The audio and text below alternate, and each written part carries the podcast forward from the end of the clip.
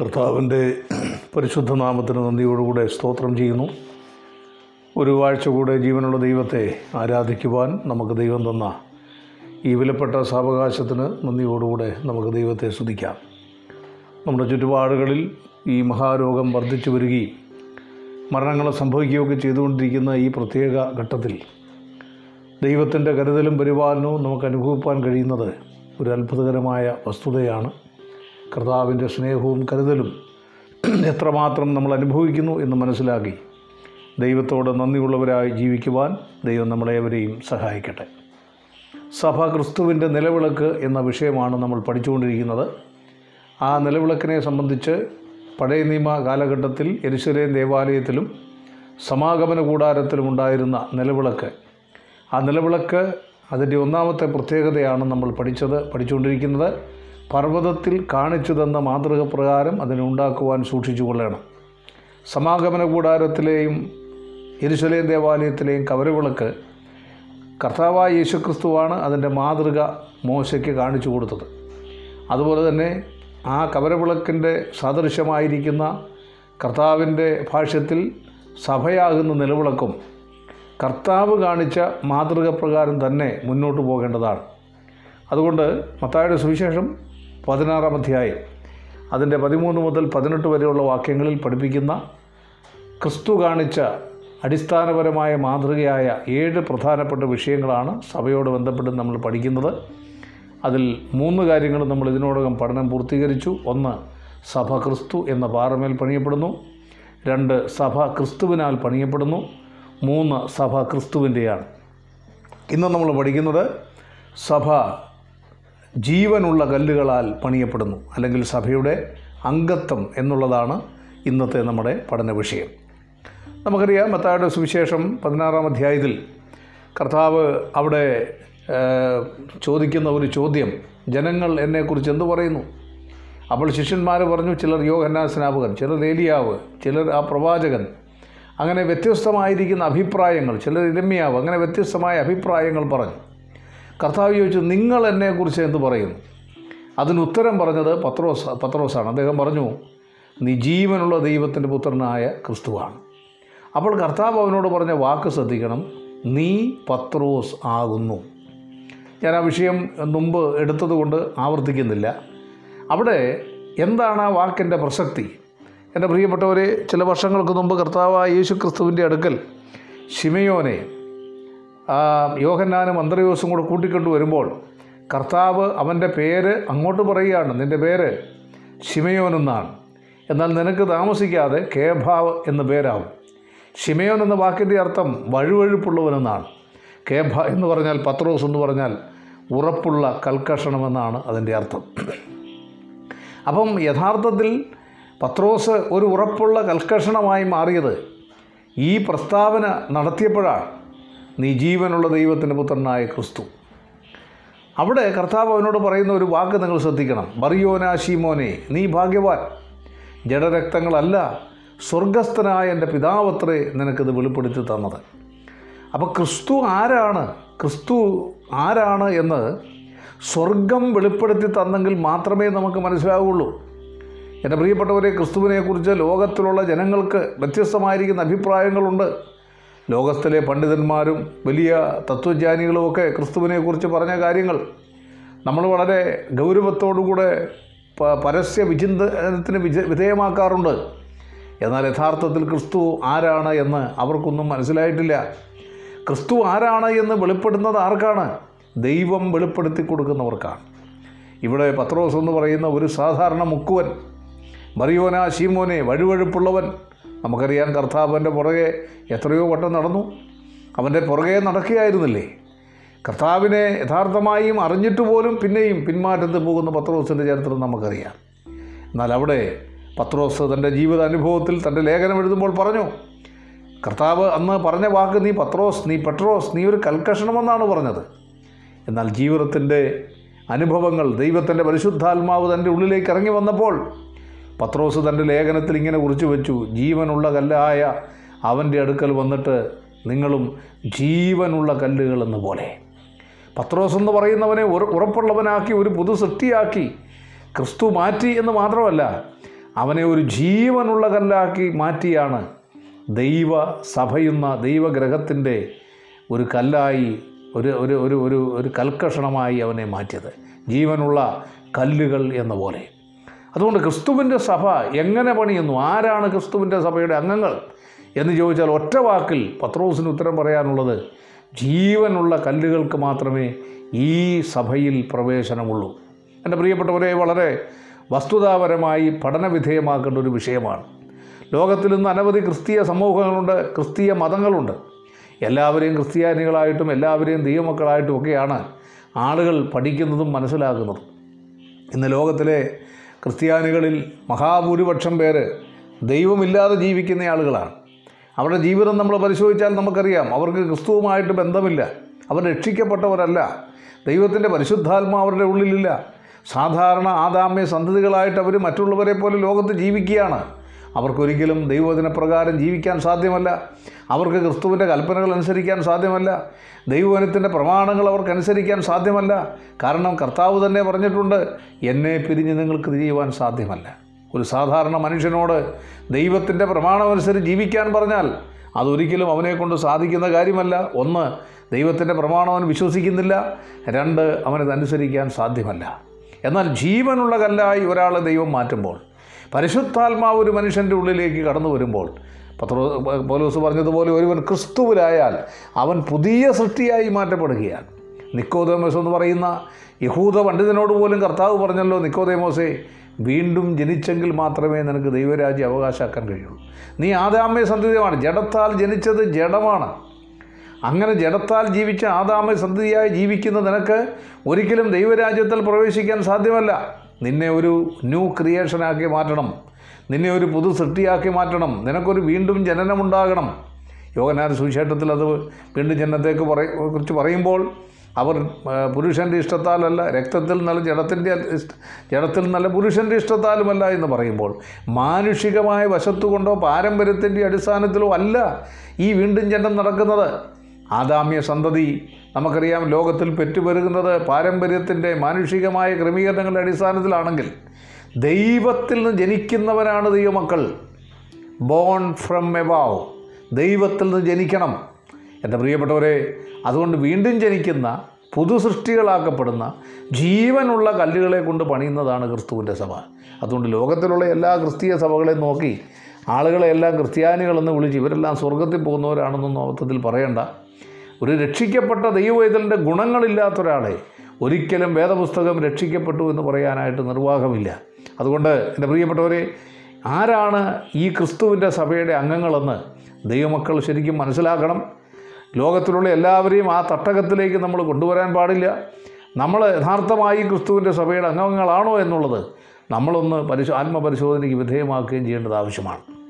ഇവിടെ ജീവനുള്ള കല്ലുകളായി തീരണമെങ്കിൽ എന്താണ് യഥാർത്ഥമായിട്ടുള്ള കാര്യം.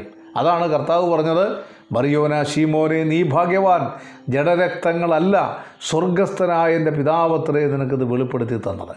നമുക്കറിയാം ഈ മനുഷ്യവർഗത്തിന് വേണ്ടിയിട്ടുള്ള ദൈവത്തിന്റെ പ്രവർത്തന പദ്ധതി അല്ലെ ക്രിസ്തുവിലൂടെ ദൈവം ഒരുക്കിയ രക്ഷാപദ്ധതി അത് ലോകത്തിൽ വിളംബരം ചെയ്യുവാനാണ് ദൈവദാസന്മാരെ ദൈവം അയച്ചത്.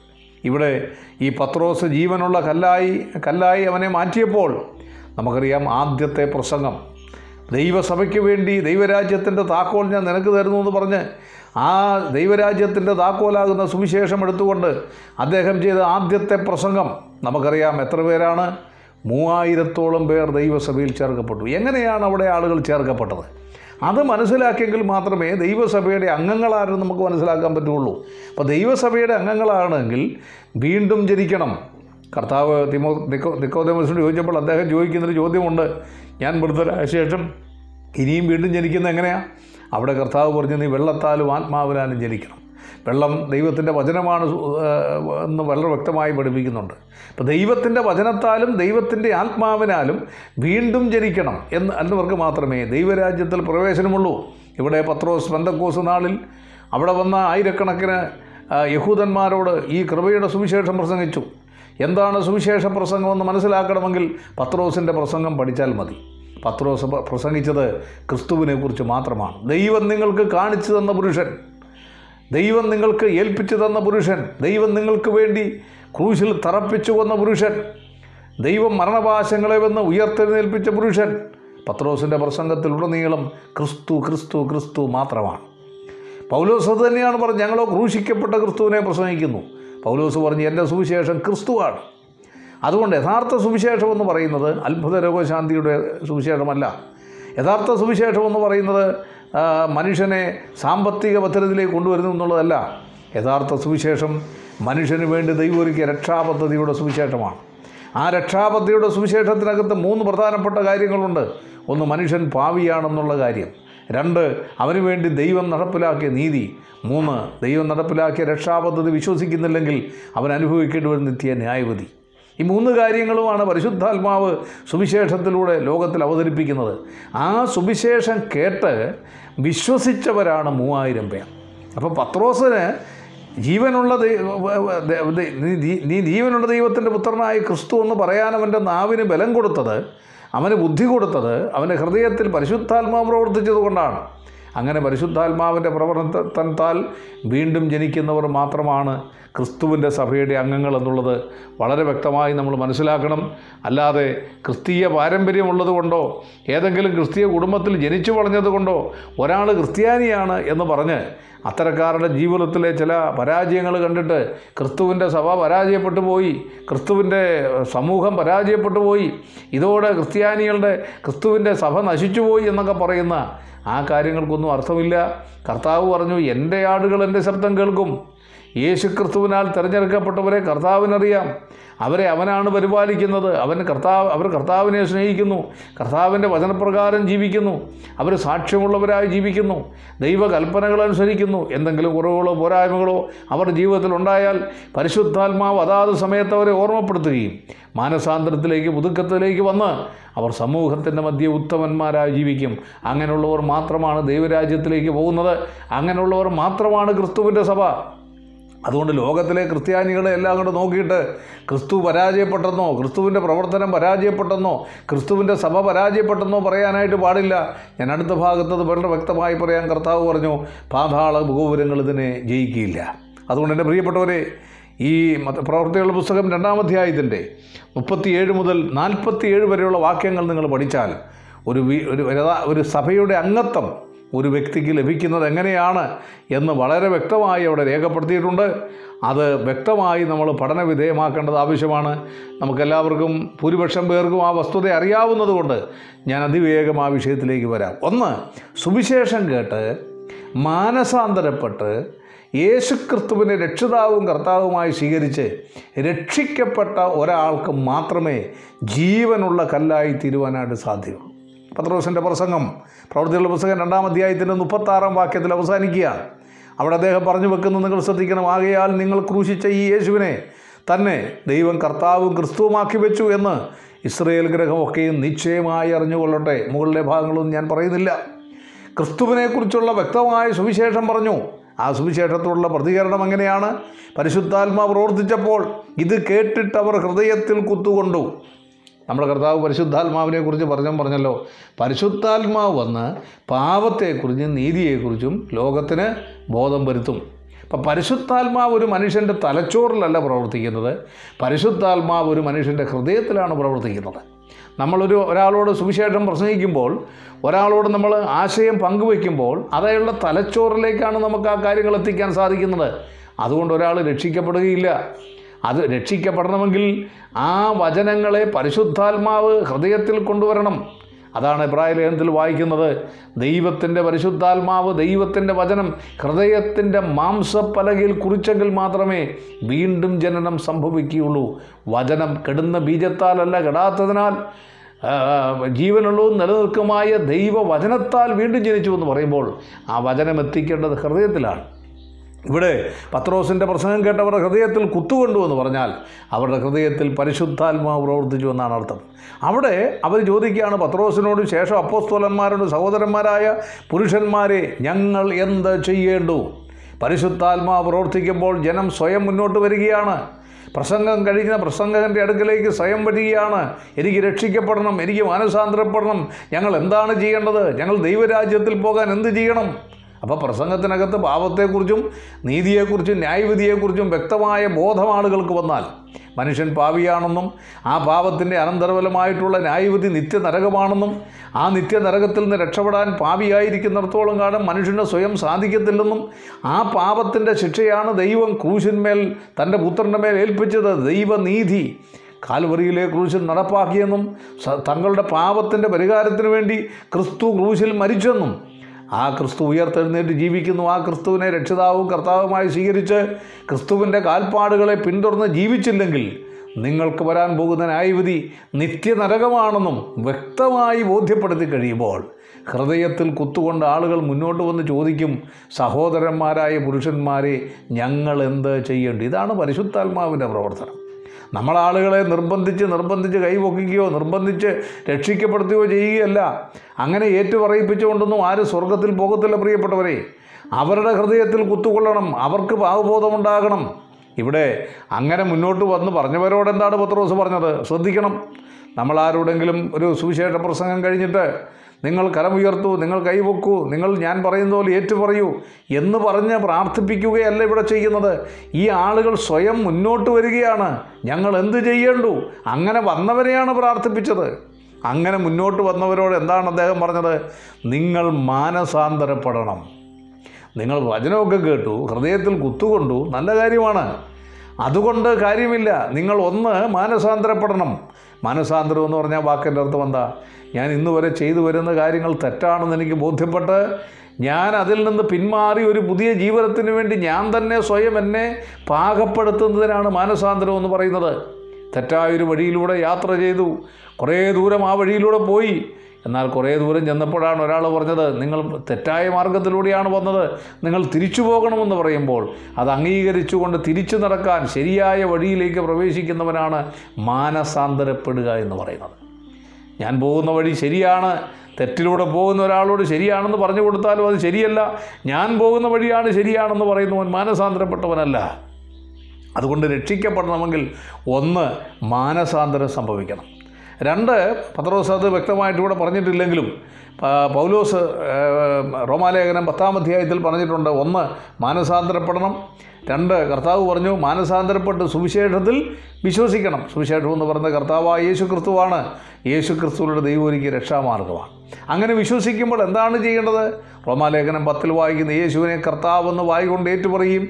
ദൈവം അവനെ മരിച്ചവെന്ന് ഉയർപ്പിച്ചുവെന്ന് ഹൃദയം കൊണ്ട് വിശ്വസിക്കുകയും വിശ്വസിക്കുകയും ചെയ്താൽ നീ രക്ഷിക്കപ്പെടും. എന്താണ് ആ വിശ്വാസത്തിന്റെ പ്രസക്തി? ഹൃദയം കൊണ്ടുള്ള വിശ്വാസം എന്ന് പറഞ്ഞാൽ പരിപൂർണമായ വിശ്വാസം നൂറ് ശതമാനം വിശ്വാസം. എന്താണ് വിശ്വാസം? ഞാൻ പാപിയാണ് എന്റെ പാപത്തിന് വേണ്ടിയാണ് ക്രിസ്തു മരിച്ചത്. അദ്ദേഹം ഇന്ന് മരിച്ച് അടക്കപ്പെട്ട ഉയർത്തെഴുന്നേറ്റ് ജീവിക്കുന്ന വ്യക്തിയാണ്.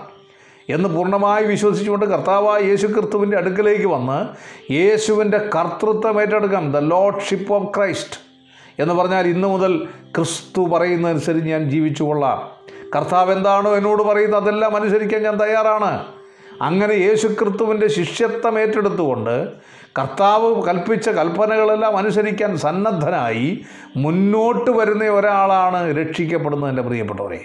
അല്ലാതെ പെട്ടെന്നുണ്ടാകുന്ന ഒരു വികാര പ്രകടനം കൊണ്ടോ പെട്ടെന്നുണ്ടാകുന്ന ഒരു ഒരു ഫീലിംഗ് കൊണ്ടോ ഒന്നും എന്തെങ്കിലുമൊക്കെ വിളിച്ചു പറയുന്നവർ രക്ഷിക്കപ്പെട്ടവരാണെന്ന് പറയാൻ സാധിക്കത്തില്ല. അതാണ് പൗലോസ് പറയുന്നത്. സുവിശേഷം കേൾക്കുന്നവരെ കേൾക്കട്ടുകൊണ്ട് മാത്രം കാര്യമില്ല. സുവിശേഷം അനുസരിക്കണം. കർത്താവ് മടങ്ങി വരുമ്പോൾ സുവിശേഷം കേൾക്കാത്തവരെന്നല്ല പറഞ്ഞിരിക്കുന്നത്. സുവിശേഷം അനുസരിക്കാത്തവർ ദൈവത്തിന്റെ വല്ലഭത്വത്തോട് മഹത്വം വിട്ടകന്ന് നിത്യനാശമെന്ന ശിക്ഷാവികരിപ്പിക്കും ലോകം മുഴുവൻ സുവിശേഷം കേൾക്കാൻ ധാരാളം അവസരങ്ങൾ സാധ്യതകളുണ്ട്. എന്നാൽ കേൾക്കുന്നത് കൊണ്ട് വലിയ പ്രസക്തിയൊന്നുമില്ല. കേട്ട കാര്യം ജീവിതത്തിൽ അനുസരിക്കാൻ കഴിയണം. യേശു ക്രിസ്തുവിന്റെ ശിഷ്യത്വ ജീവിതം ഏറ്റെടുക്കാൻ കഴിയണം. അങ്ങനെയുള്ളവർക്കാണ് ദൈവരാജ്യം അങ്ങനെയുള്ളവരാണ് സ്വർഗത്തിൽ പോകുന്നത്. അവരാണ് ക്രിസ്തുവിന്റെ സഭയുടെ അംഗങ്ങളെന്ന് പറയുന്നത്. അതുകൊണ്ട് ഇന്നൊരു പക്ഷേ ക്രിസ്തു ശിഷ്യന്മാരെന്ന് പറഞ്ഞു നടക്കുന്ന അനേകരുടെ ജീവിതത്തിൽ ഇത് കാണാതിരിക്കുമ്പോൾ ഒരുപക്ഷെ പൊതുജനം ചോദിക്കുന്ന പല ചോദ്യങ്ങളുണ്ടായി എന്ന് വരാം. എന്നാലും ഞാൻ വളരെ വസ്തുത വ്യക്തമായി പറയട്ടെ. അവരിൽ പലരും രക്ഷിക്കപ്പെട്ടവരായിരിക്കത്തില്ല. അല്ലെങ്കിൽ രക്ഷിക്കപ്പെട്ടിട്ട് തന്നെ അതിന്റെ മഹത്വം മനസ്സിലാക്കാതെ ജഡീകന്മാരായി ജീവിക്കുന്നവരായിരിക്കാം. എന്തായാലും ഒരു വസ്തുത മനസ്സിലായിക്കോണം. ഒന്ന് ക്രിസ്തുവിന്റെ സഭയുടെ അംഗങ്ങൾ എന്ന് പറഞ്ഞാൽ അവർ രക്ഷിക്കപ്പെട്ടവരാണ്. സുവിശേഷം കേട്ടേ രക്ഷിക്കപ്പെടാൻ സാധ്യതയുള്ളൂ. അതുകൊണ്ടാണ് നമ്മൾ സുവിശേഷം നിർബന്ധമായി ലോകത്തോട് പറയേണ്ടത്. കൊറോണയാണ് മറ്റ് പല കാര്യങ്ങളാണ് എന്ന് പറഞ്ഞ് നമ്മൾ സുവിശേഷം പറയാതിരിക്കാൻ നിർവാഹമില്ല പ്രിയപ്പെട്ടവരെ. ദൈവം ആയുസ്സും ആരോഗ്യം തിരഞ്ഞെടുത്തോളം നാളുകൾ നാം ഈ സുവിശേഷം പറഞ്ഞേ മതിയാവൂ. ഈ സുവിശേഷം നമ്മൾ പറയാതെ ഒരാൾ പോലും രക്ഷിക്കപ്പെടുകയില്ല ഒരാൾ പോലും ദൈവരാജ്യത്തിൽ പ്രവേശിക്കുകയില്ല. നമ്മൾ ഈ സുവിശേഷം ആളുകളോട് പറയുന്നില്ലെങ്കിൽ അവർ നിത്യനരകത്തിലേക്ക് കടന്നു പോകുമെന്നുള്ള ഭാരം നമ്മുടെ ഉള്ളിലേക്ക് ഉണ്ടാകേണ്ടത് വളരെ ആവശ്യമാണ്. അതുകൊണ്ട് ഈ ദിവസങ്ങളിൽ പ്രിയപ്പെട്ടവരെ ഏത് മാർഗത്തിലൂടെയാണെങ്കിലും സുവിശേഷം എത്തിക്കുവാൻ നമ്മൾ സന്നദ്ധരാകേണ്ടത് വളരെ ആവശ്യം അതുകൊണ്ട് ഒന്ന് യഥാർത്ഥമായ അംഗങ്ങൾ ആരാണ് എന്ന് ചോദിച്ചാൽ സുവിശേഷം കേട്ട് രക്ഷിക്കപ്പെടുന്നവരാണ് യഥാർത്ഥത്തിൽ ക്രിസ്തുവിന്റെ സഭയുടെ അംഗങ്ങൾ. അവരെന്തൊക്കെ അവർ അത് മാത്രമല്ല അവരെന്താണ് പിന്നെ ചെയ്തത്? പത്രോസ് പറയുകയാണ് നിങ്ങൾ മാനസാന്തരപ്പെടണം നിങ്ങളുടെ പാപങ്ങളുടെ മോചനത്തിനായി ഓരോരുത്തരും യേശു ക്രിസ്തുവിന്റെ നാമത്തിൽ സ്നാനമേൽക്കണം. എന്നാൽ പരിശുദ്ധാത്മാവെന്ന് ദാനം ലഭിക്കും. വാക്തത്വം നിങ്ങൾക്കും നിങ്ങളുടെ മക്കൾക്കും നമ്മുടെ ദൈവമായ കർത്താവ് വിളിച്ചു വരുത്തുന്ന ദൂരസ്ഥന്മാരായ ഏവർക്കുമുള്ളതല്ലോ എന്ന് പറഞ്ഞു. മറ്റു പല വാക്കുകളാലും അവൻ സാക്ഷ്യം പറഞ്ഞവരെ പ്രബോധിപ്പിച്ചു. ഈ വക്രതയുള്ള തലമുറയിൽ നിന്ന് രക്ഷിക്കപ്പെടുന്നു പറഞ്ഞു. അവന്റെ വാക്ക് കൈക്കൊണ്ടവർ സ്നാനമേറ്റു. അന്ന് മൂവായിരത്തോളം പേർ അവരോട് ചേർന്നു. ഒന്ന് യേശുക്രിസ്തുവിനെ രക്ഷിതാവും കർത്താവുമായി സ്വീകരിച്ചവർ രക്ഷിക്കപ്പെട്ടു. രണ്ട് അവർ അവന്റെ വാക്ക് കൈക്കൊണ്ട് സ്നാനമേറ്റു. ഇത് വളരെ വ്യക്തമായി പഠിപ്പിക്കേണ്ട ഒരു വിഷയമാണ്. ഇന്ന് സ്നാനപ്പെടുവാൻ വളരെ വിമുഖത കാണിക്കുന്ന ആളുകളാണ്. സ്നാനം ആവശ്യമില്ല എന്ന് പറയുന്നവരാണ്. വെള്ളത്തിൽ മുങ്ങുന്നതുകൊണ്ട് എന്തെങ്കിലും സംഭവിക്കുമെന്ന് ചോദിക്കുന്നവരുണ്ട്. ഒന്നും സംഭവിക്കത്തില്ലായിരിക്കാം. വിശ്വാസത്താലാണ് രക്ഷ. അത് ഞാൻ പൂർണമായി സമ്മതിക്കുന്നു. ഒരാൾ വെള്ളത്തിൽ മുങ്ങുന്നതുകൊണ്ട് ഒരിക്കലും രക്ഷിക്കപ്പെടുന്നില്ല. എന്നാൽ യേശു ക്രിസ്തുവിന്റെ കർത്തൃത്വം ഏറ്റെടുത്തു എന്നുള്ളതിന്റെ പ്രത്യക്ഷമായ തെളിവാണ് സ്നാനമെന്ന് പറയുന്നത്. അത് മനുഷ്യരുണ്ടാക്കിയ ഒരു പദ്ധതിയല്ല. മത്തായുടെ സുവിശേഷത്തിൽ കർത്താവ് പറഞ്ഞു പിതാവിന്റെയും പുത്രന്റെയും പരിശുദ്ധാത്മാവിന്റെയും നാമത്തിൽ സ്നാനം കഴിപ്പിക്കണം. Dip in to the water വെള്ളത്തിൽ പൂർണമായി ആഴ്ത്തപ്പെടണം.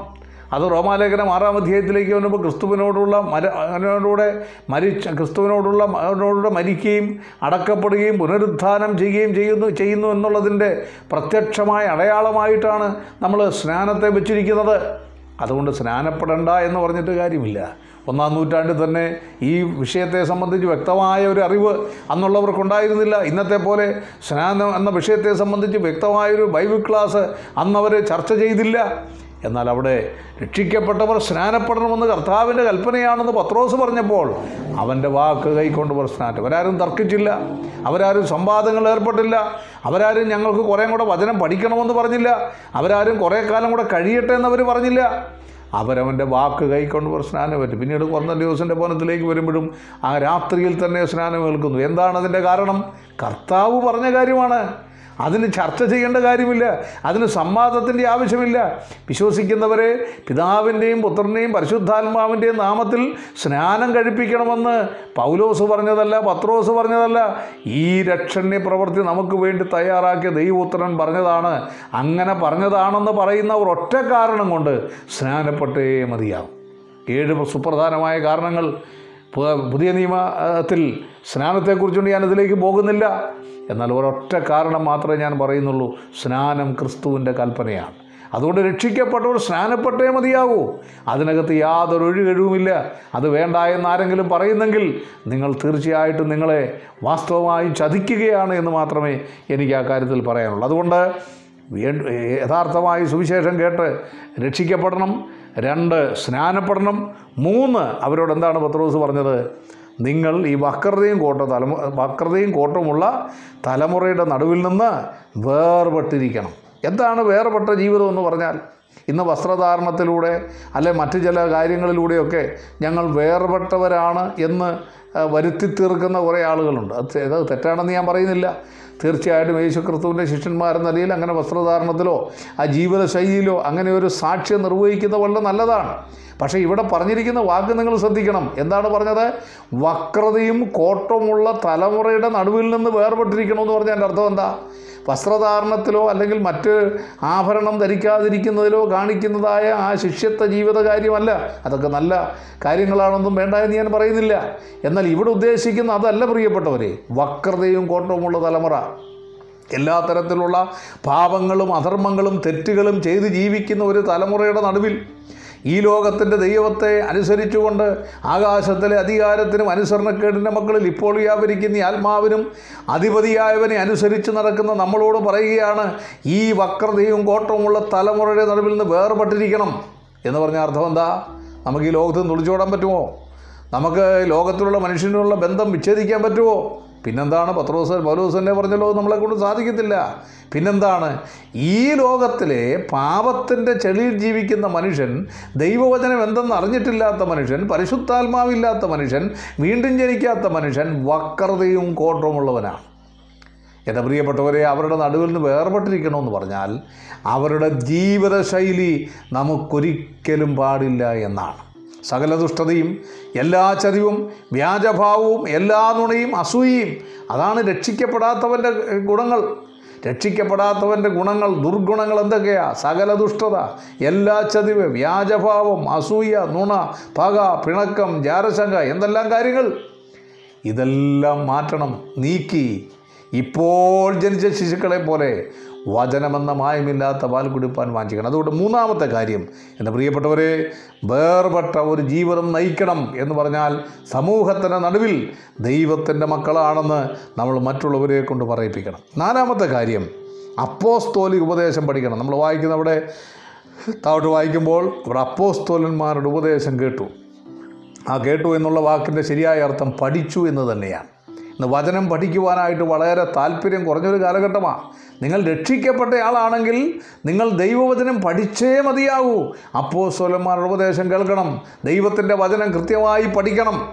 അതാണ് ഒന്നാം നൂറ്റാണ്ടിലെ രക്ഷിക്കപ്പെട്ടവർ ചെയ്ത കാര്യങ്ങൾ. ഒന്ന് സുവിശേഷം കേട്ട് രക്ഷിക്കപ്പെടണം സ്നാനപ്പെടണം മൂന്ന് വേർപെട്ട ജീവിതം നയിക്കണം നാല് അപ്പോസ്തോലിക ഉപദേശം പഠിക്കണം. അഞ്ച് ദൈവമക്കളുമായി കൂട്ടായ്മ ആചരിക്കണം ഈ കൂട്ടായ്മ ആചരിക്കുക എന്ന് പറയുന്നത് എന്റെ പ്രിയപ്പെട്ടവരെ കാണുമ്പോൾ ചിരിക്കുന്നതോ അല്ലെങ്കിൽ കൈ കൊടുക്കുന്നതോ മാത്രമല്ല ഒന്നാം നൂറ്റാണ്ടിലെ വിശ്വാസികൾ അവർ കൂട്ടായ്മ ആചരിച്ചു എന്ന് പറഞ്ഞാൽ അവർ ഒരുമിച്ച് പാട്ട് പാടാനും ഒരുമിച്ച് പ്രാർത്ഥിക്കാനും ഒരുമിച്ച് വചനം പഠിക്കാനും കൂടി വന്നു എന്നുള്ളതാണ്. ഇന്നൊരു പക്ഷേ കൊറോണ കാലത്ത് നമുക്ക് എങ്ങനെയാണ് ഇതിന് സാധിക്കുന്നത്? ഒരു പക്ഷേ നിങ്ങൾക്ക് തോന്നാം എന്നാൽ ഇന്നത്തെ നമുക്ക് നവമാധ്യമങ്ങൾ ഉപയോഗിച്ചുകൊണ്ട് ഏതൊരു വ്യക്തിക്കും അവരുടെ ഭവനത്തിലിരുന്നു കൊണ്ട് ആത്മീയ കൂട്ടായ്മയിൽ പങ്കെടുക്കാൻ സാധിക്കുമല്ലോ. എന്നാൽ അതിനും നമ്മൾ പഴയ പോലെ തന്നെ ആഴ്ചയിൽ ഒരിക്കൽ മാത്രമേ അതിനും സമയം കണ്ടെത്തത്തുള്ളൂ. ആഴ്ചയിൽ ഒരിക്കൽ മാത്രം ഒരു മീറ്റിംഗ് അതുകൊണ്ട് തൃപ്തിപ്പെടുകയാണ്. ഒരു സൂം മീറ്റിംഗ് തന്നെ ആഴ്ചയിൽ ഒരിക്കൽ ഒരിക്കൽ ഒരു പ്രാവശ്യം മതിയെന്ന് നമ്മൾ പറയുക. കാരണം എന്താ? നമുക്കതിനൊന്നും വലിയ താല്പര്യമില്ല. അതൊരു ചടങ്ങെന്ന പോലെ ആഴ്ചയിൽ ഒരിക്കൽ നടക്കും.